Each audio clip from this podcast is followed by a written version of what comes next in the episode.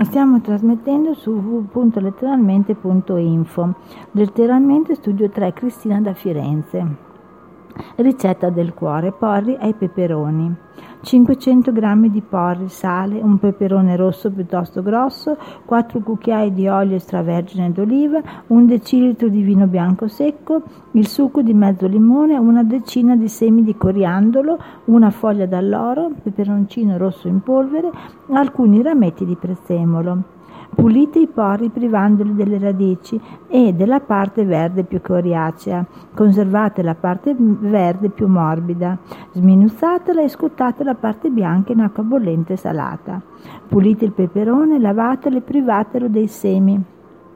Tagliatela a dadini e tagliatela a dadini. In una casseruola scaldate l'olio e cuocetevi a fuoco moderato la parte verde dei porri.